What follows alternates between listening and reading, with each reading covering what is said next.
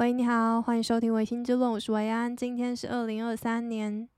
三月二十九号星期三晚上的七点五十五分。今天是泰北的三二九运动会耶！我从来没有参加过三二九的运动会，因为它的时间实在是有一点硬，就是 要请假啊，还是什么的，就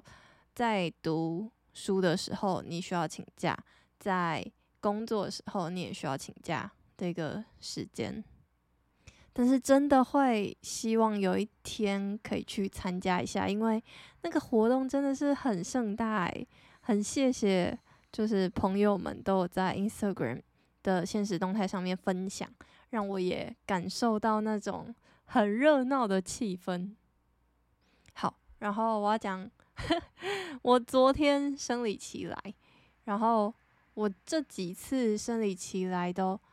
剧痛，就是第一次也不是第一次，就是很频繁的感受到什么叫做生理期来很痛。因为我以前是嗯，在生理期来的第二天也可以去跑步，可能跑三四公里的那种人。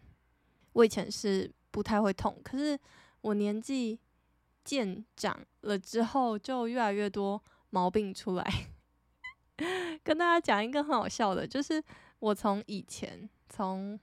我今天会不会讲了一个太 girly 的话题？哈哈，没关系，大家就听听。就是啊，我以前在我国高中的时候，我的生理期其实是很不准的，就是会长达三四个月没有来的那种。然后我也呃不太在意，因为我一开始会想说，诶，怎么会不来这样子？后来我就看了一些资料，发现说，就是呃生理期其实重要的是要规律，而不是说你一定要每个月都来。所以你每两个月来也可以，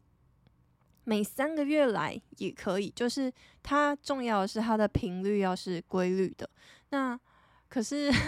我以前就小时候，你才刚来生理期的时候，你根本就不会去计算，或者是你根本就，假如说我一月的时候生理期来到四月再来，我根本就已经忘记我上一次来到底是什么时候，所以要去计算这个频率有没有正常，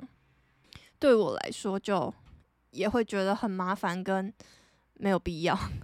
可能就生理期这件事情对我来说就是。不那么重视，我就觉得哦，有来就好，反正他不来更好，因为就不会那么麻烦嘛。到了大学之后，我的生理期就比较正常一点，就是会比较频繁的来了，然后有的时候甚至会真的是一个月来一次，我就觉得很神奇。那我记得在我高中的时候，我有一次就是真的是超级久没有来，好像超过三个月没有来，我就有一点担心。我那时候超级好笑的，就是我那时候还一度想说，我该不会怀孕了吧？然后第二个想法就是，我没有男朋友，我哪里来的怀孕的可能？就是在物理层面上面，我根本就不可能怀孕。但是因为那时候真的是太久没有来了，所以就导致我确实有一点担心，可是就很好笑的担心。后来生理期来，当然就没事了，这样。可是我就。很记得当时自己的那种担心的感觉，就会觉得哦，女人真的是有一些生理上跟呃男生不同的地方，就是会来生理期这件事情，而且会伴随你一生的蛮长一段时间的。所以呃，在我大学的时候。我其实生理起来，我也都不太会有感觉。我最大的一个症状就是我会腰酸背痛，就是我腰就会变得很酸，我就会很想去用，就是手会去敲我的背，很像就是老人，就是会常敲打自己背的那种老人，就是真的很很酸。除此之外，我就是我不需要吃止痛药，然后我也不会痛到在地板上。打滚啊，或者是蜷曲的在床上这样子，就是这种状态是很少的，就是呃，可能一年可能有一次就很夸张了。可是我觉得近期就是大概过了二十四、二十五岁之后这两年，我确实感觉到身体在呃生理期来的时候，那个反应是比较剧烈跟辛苦的。我会除了呃生理期来的前一天或前两天，我就会心情很差，就是会心情莫名的很不好。我平常心情是不会莫名不好的人，但是就是这个症状也算是从我生理期有生理期之后就有的一个症状，就非常准。就是前一两天，我只要心情莫名的低落，没有原因的心情不好，而且那种心情不好是很难拯救的。就是我平常心情不好的话，你可能就转个念就可以，可是。像生理期来的这种，因为物理而引发心理的不适的这种状况，你就很难去拯救，因为没有原因，所以没有办法救。这种心情不好，然后我通常当下我当然不会知道我是因为要生理期来，因为 因为我都是要等到隔天我才发现，哎，流血了啊！原来我昨天心情不好是因为我要那个来啦，就是通常是这样子的一个过程。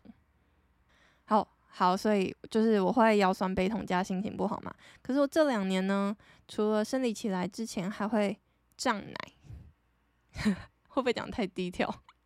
就是大家可以分享一下自己生理期的症状，就是呃胸部会感觉到非常的肿胀，真的是一碰就会痛的那种肿胀，就非常不舒服。又甚至你可能走路走快一点，然后你的胸部在晃动的时候，你就会很痛，对。但呃，以上的症状我都觉得是可以忍受的。但是 我最近这几次来，我就是真的是肚子在绞痛，我就觉得好像有人就是有一只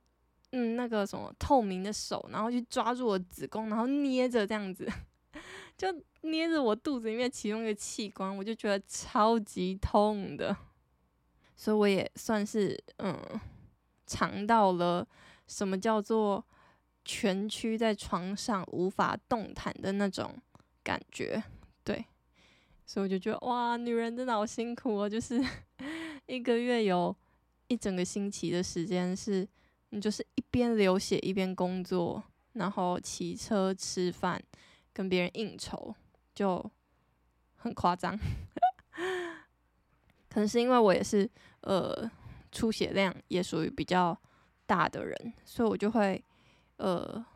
觉得特别虚弱，是这样吗？对，好，然后我在这边就是要提供给大家我自己生理期来，我相信就是如果是女生在听这一集的话。我们都已经就是要面对这个生理期那么长的一段时间了，你们可能都有一些嗯拿手的法宝 来面对这个可怕的怪兽。如果是男性观众，现在已经陪我就是听我讲了那么久的 这件事情的话，你要怎么去处理？就是当你另外一半有生理期来的时候，你可以怎么面对？我觉得第一个呢，就是我最近才发现，就是如果你针对是脚痛的状况，就是肚子痛到一个不行的状况，我觉得嗯，那个暖暖包很好用，就是可能会有人用热水袋，热水袋当然是最好的，但是热水袋毕竟可能就没有暖暖包那么方便。那如果你是远距离或者是不方便直接过去的话，我觉得你就可以。买几包暖暖包放在家里，然后就在生理期来的时候敷在肚子上，我觉得蛮有用的。尤其是冬天，在生理期来的时候敷在肚子上，真的是像是神一般的存在。好，那第二个的话就是，我觉得我个人非常喜欢喝黑糖水。但是我不喜欢喝有姜片的。现在市面上有非常多很流行的那种一块的黑糖块。那黑糖块的话，我觉得它是就是蛮实用的，就是你可以丢个几颗在你的包包里面，然后随时有热水就可以冲泡来喝。但是它的缺点就是，它优点就是口味很多，就是它可能就会桂圆黑糖啊，然后什么姜片黑糖啊，很多种口味。可是它缺点就是单价比较高。我现在要跟大家推荐一个我自己超喜欢喝的黑糖，它是一小罐，大概三百五十 ml。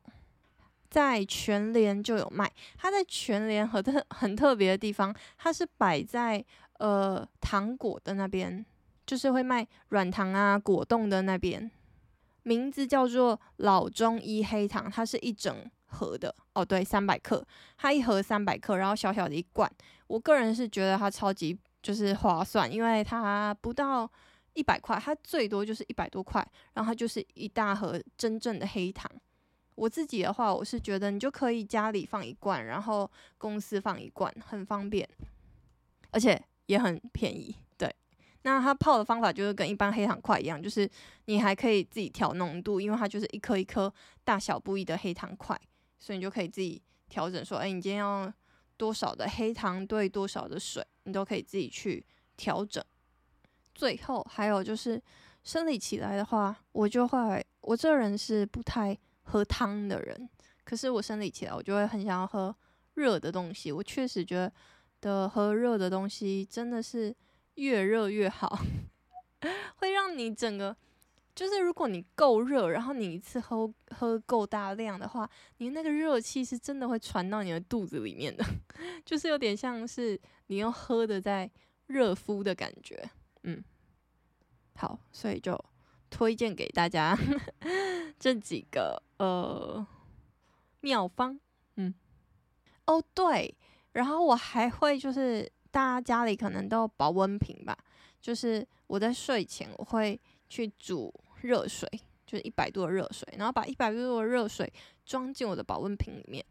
那这样子隔天早上起来喝的话，它大概就会是个呃五十五六十度的温度，很温热的热水。就会觉得很方便，给懒人一样的你来用用看，就是你不用隔天一大早起来煮热水，然后得到的水还是一百度的，然后你还要再慢慢吹凉，浪费时间。因为早上就是要赶上班嘛，可是你这样做的话就会很方便，推荐给大家。好，讲完这件事情，我要来讲另外一件事情，就是。我昨天刚接收到了晴天霹雳，跟我上个礼拜有一点在卖关子的事情有蛮大的关系。我昨天收到了来自我房东的一封信，信中说啊，对不起，我外面有那个救护车。好，那个信中，房东说，因为政府调涨电费，所以他也要跟着调涨。电费，所以从下个月开始，电费要变成一度六块钱。他之前是算一度五块钱。我看到这个，我整个就大傻眼，然后就觉得很很不知道该怎么办。然后就是我觉得有点百感交集的感觉，很复杂。我为什么会说就是这件事情牵涉到我上礼拜跟大家说，我想要跟大家就是呃讨论一下我自己的烦恼。但这个烦恼会是就是很赤裸的烦恼，对。好，我要开始了。就是我一直在思考，就是嗯，我的房租，我现在这个房子的租约七月底到期，然后因为前阵子我的房子发生了一些事情，所以就导致我很想要换房子。就是我现在的房子算是在一个呃。住商合一的一个旧电梯公寓里面，所以他在嗯前阵子的时候，我楼上就搬来一个呃，应该是要做商办的一个住户，他就在半夜施工，就是半夜三点的时候，他在有一天半夜三点的时候拿了一大袋，就是。我听起来很像鹅卵石的东西，然后就把那一大袋鹅卵石撒在地板上。他可能是要做一个装置还是什么的，我不知道。但是我就听到铿铿铿铿铿的声音洒下来，我就我就被那石头的声音吵醒，然后我看了我的手机，我就看到三点半，我想说天呐，这是我在做梦吗？然后那个石头我不知道为什么它就扑很久，然后我就扑到很生气，我就就真的很生气，我就拿我就是我的我忘记什么，有点像棍子的东西，然后就往我的天花板上面敲，然后他应该是有听到，因为毕竟半夜三点半真的是谁都睡着了，可能连蚂蚁都睡着了，就非常的安静，我就往上敲，然后他应该是听到了，所以他。但他还是想要放石头，你知道吗？所以他就放得很轻，他把你就是锵锵锵锵锵，你就可以知道，就是他就是拿着一袋一大袋的的石头，然后就直接往地上撒，这样。可是他听到了我的敲击声之后，他就发现他不能这样子，所以他就很轻的，他应该就是把袋子很靠近地板，然后这样子撒出来。可是他这样子撒会有什么结果？就是。我还是听得到石头声，可是石头声就变成锵锵锵，就让我更崩溃。我就一直睁大的眼睛听着那个很小的那个石头声，然后我就这样慢慢的等他把所有的石头都撒出来之后，然后我听到他就是关门关铁门的声音。这件事情才落幕。可是，在那个当下，我就躺在我的床上，然后看着我的天花板，就想说：“天哪，我到底是住在了一个怎么样的地方啊？” 然后就很崩溃，所以我就决定要就是开始找房子。好，然后我就是我困扰，就是我到底要花多少的预算在房子上面。就是以我现在的状状况，就是我就很想要问一些呃非台北人 的先进们，看可不可以给我一些意见，在我现在这个状态，我应该要做怎么样的决定？有一种说法就是，你可以花你薪水的三分之一在房租上面。可是我当初在找我现在这间房子的时候，我是。抓四分之一，就是我薪水的四分之一在这上面。然后我现在找的房子房租是九千五百块，然后水费三百块，再加上嗯电费，电费就是一一度五块。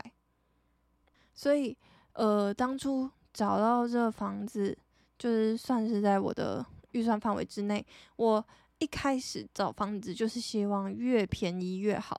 毕竟我之前在新竹找房子的时候，我就觉得一间一个月七千五百块就已经超贵的了。可是我不知道啊，真的是低估台北找房的嗯难度跟价钱，要找到一个能住的，真的是不不没没有到一万以上，你真的找不到，因为。我自己真的觉得我现在这一间真的不是人住的，但两坪半还含厕所，所以我现在在找房子的时候，我就遇到了老问题，就是我到底要不要提高我的预算在这件事情上？那 我当初为什么会不想要提高我预算到三分之一？就是因为我觉得可趁年轻的时候可以多存一点钱，好像也不是不行。也不是不好，应该说是算是非常好。就是你越早开始存钱，你可以存到的钱就越多嘛。照理说应该是这样子，可能也是因为就是我自己的个性，就造就我会对于金钱比较焦虑。然后我也会觉得，我现在面临的状况就是我最近在修牙齿嘛，对，我还没修好。我跟你说，我真的觉得台北修牙齿好花时间哦。我觉得，就我不是要批评还是怎么样意思，就是我还是非常认真的在就是修牙齿这件事情。我只是觉得，哇，就是很久都还没有完成一件事情的感觉，让我有点挫折跟有一点心累。但是我还是很积极正向的在治疗大家。我知道说，就是像修牙齿这件事情，就是一个呃临时意外的支出嘛。我现在也会觉得说，诶。我当初就是少花了一些钱在房租上面，以至于我可以更有余裕的去面对我要修牙齿，然后额外的开销这件事情，我也会觉得蛮开心的。可是 我最近一年的呃生活状态或者是情绪，还有我整个人的状态，确实都不是太好。然后我也确实有感觉到，是因为我现在居住环境，呃，品质没有那么好的原因。我记得我那时候在新竹的时候，我每天上班都超超累，因为每天都加班。可是回到家之后，我一打开门，然后一打开电灯，我会有一种，就是呃松了一口气，然后会觉得哇，我拥有一个这样子的家，觉得很美好的感觉，就是很嗯，算是不知道哎、就是我打开门，点亮那个灯，然后那个灯点亮了我的租屋房的时候，好像也点亮了我的内心的感觉，所以我是会觉得很。有安全感，然后觉得很棒的。可是 我搬到我台北这个家的时候，我确实，我每天回家，我就觉得哦，我就回到了一个地方，我完全没有一种很放轻松，然后也没有一种觉得很棒的感觉。应该要说，我不确定是因为我现在这份工作比较好，所以 有这种落差感嘛？应该也不是，我只是会默默觉得啊，我工作的环境。还比我的家里好，对，一种很讽刺的感觉，就会觉得，哎、我好像待在公司，我说不定还比较开心，因为公司的空间很大、很新、很漂亮、很 fancy，这样。好，所以就是现在有一个，嗯，算是结果或者是一个呃事实摆在眼前，就是我花九千五去租一个房子。然后，如果又是租到这样子的房子的话，就是我就会不快乐。当然，理想的状况就是我可以拿九千五租到一个很棒的房子，我就会又快乐又可以省钱。可是，依照我就是这两年找房子的经验看下来，我好像是属于那种就是蛮不会找房子的人。我不知道为什么，就是我。我必须说，我真的觉得我很努力的在找房子，可是我也看了超多间房子，可是我好像就是没有一种就是好房子会吸引的那种缘分吗？我没有办法吸引到好房子来，所以我们就先排除这个选项的话，那我就是要想，我到底要不要就是花更高的预算在房租上面？我朋友有。一派就是说，他觉得他如果你提高你的预算，假如说我把预算从一万块拉到一万三千块，那这三千块他觉得可以改善我的生活品质非常多，也可以提高我的心理状态非常多，而且提高这程度是远高过于三千块的，所以他觉得我做这个投资会是很值得的。可是反面来说，就是。另外一种说法就是你三千块嘛，所以你一个月也不是不是一年就少存了三万六千块，当然，就是他们也会有一种说法说，你现在还年轻，三万六千块根本就不算什么，也根本就不到你一个月的月薪，所以你存下这三万六千块，然后换你一整年的不快乐，很不划算，这样。所以我现在就是很拉扯，我一直在想，我到底要不要。花更多的钱在我的房租上面，以改善我的生活品品质跟心理状态。我现在就还没有一个答案。还有人会说：“哎，那你就离开台北啊！”就是台北，就是真的是对于薪水不高的人，或者是不是台北人的人，真的没有很友善。可是，呃。我当初会辗转又来到台北，就是因为我自己现在的工作，我的工作性质在台北就是有最多工作机会的，所以我才来到台北。如果我现在又要离开台北，那我能不能找到更好的工作机会呢？就是一个问号。然后我要去哪里找呢？也是一个问号。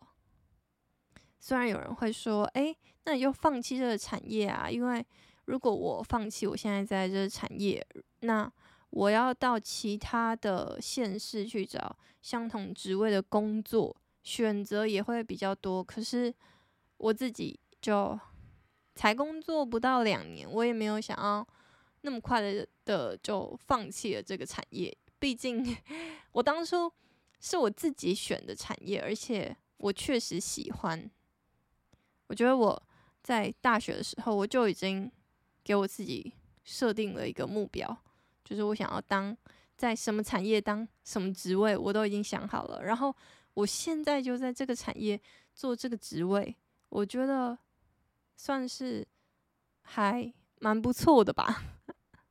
所以我就没有那么想要早放弃，就是我不想放弃这份工作。如果可以在呃台北以外的地方找到一模一样的工作，我真的是会毫不犹豫。可是现实就是在台北以外就找不太到这样子的工作。我会会不会有一点像是在分享我自己人生的规划？因为呃，我学长跟我说，你基本上来台北，嗯，差不多三年，三年之后你就必须要想好。你到底有没有要在台北深耕？如果没有，那你下一步要去哪一个城市？你也差不多要决定了。对，我也觉得蛮有道理的这句话。可是我现在就，嗯，我连要租多少钱的房子我都还不知道，就觉得好迷惘哦。这就是我的烦恼。上个礼拜要说的，然后最近就是都爱看房子嘛。看房这件事情就是一个很劳心劳力、很摧毁人的一个动力的过程，我自己觉得。然后在 Facebook 或五九一上面狂刷狂刷，然后去联络中介、联络房东约看房，然后实际的去看房。然后再回家，整个过程都很长。我越觉得这是一个台北很特别的地方，就是我在很多县市都找过房子，可是台北找房子的难度真的是最高最高的。我也不确定到底是不是因为我对于房屋的品质要求很多吗？我也不知道，就。我自己是要求采光、通风好，这两个是最重要的。嗯，当然就是还有一些拉里拉杂的。对，好，反正就是我现在还是想不出来，我到底呃该怎么办？怎么办？我今天就是讲到后面好像有点有气无力的，因为就是这件事情真的是在我脑袋里面思考很久了。好啦，就是希望上帝可以帮我指引一条道路，告诉我我应该怎么走，或者是各位观众，如果你们有什么好的建议，或者是愿意跟我人生相谈一下的话，我会很感谢，很感谢的。好，或者是没有也没关系，希望你们的人生都过得比我好，希望你们都过得很好，因为人生太难了，嗯。好啦，那今天就先这样子，大家拜拜。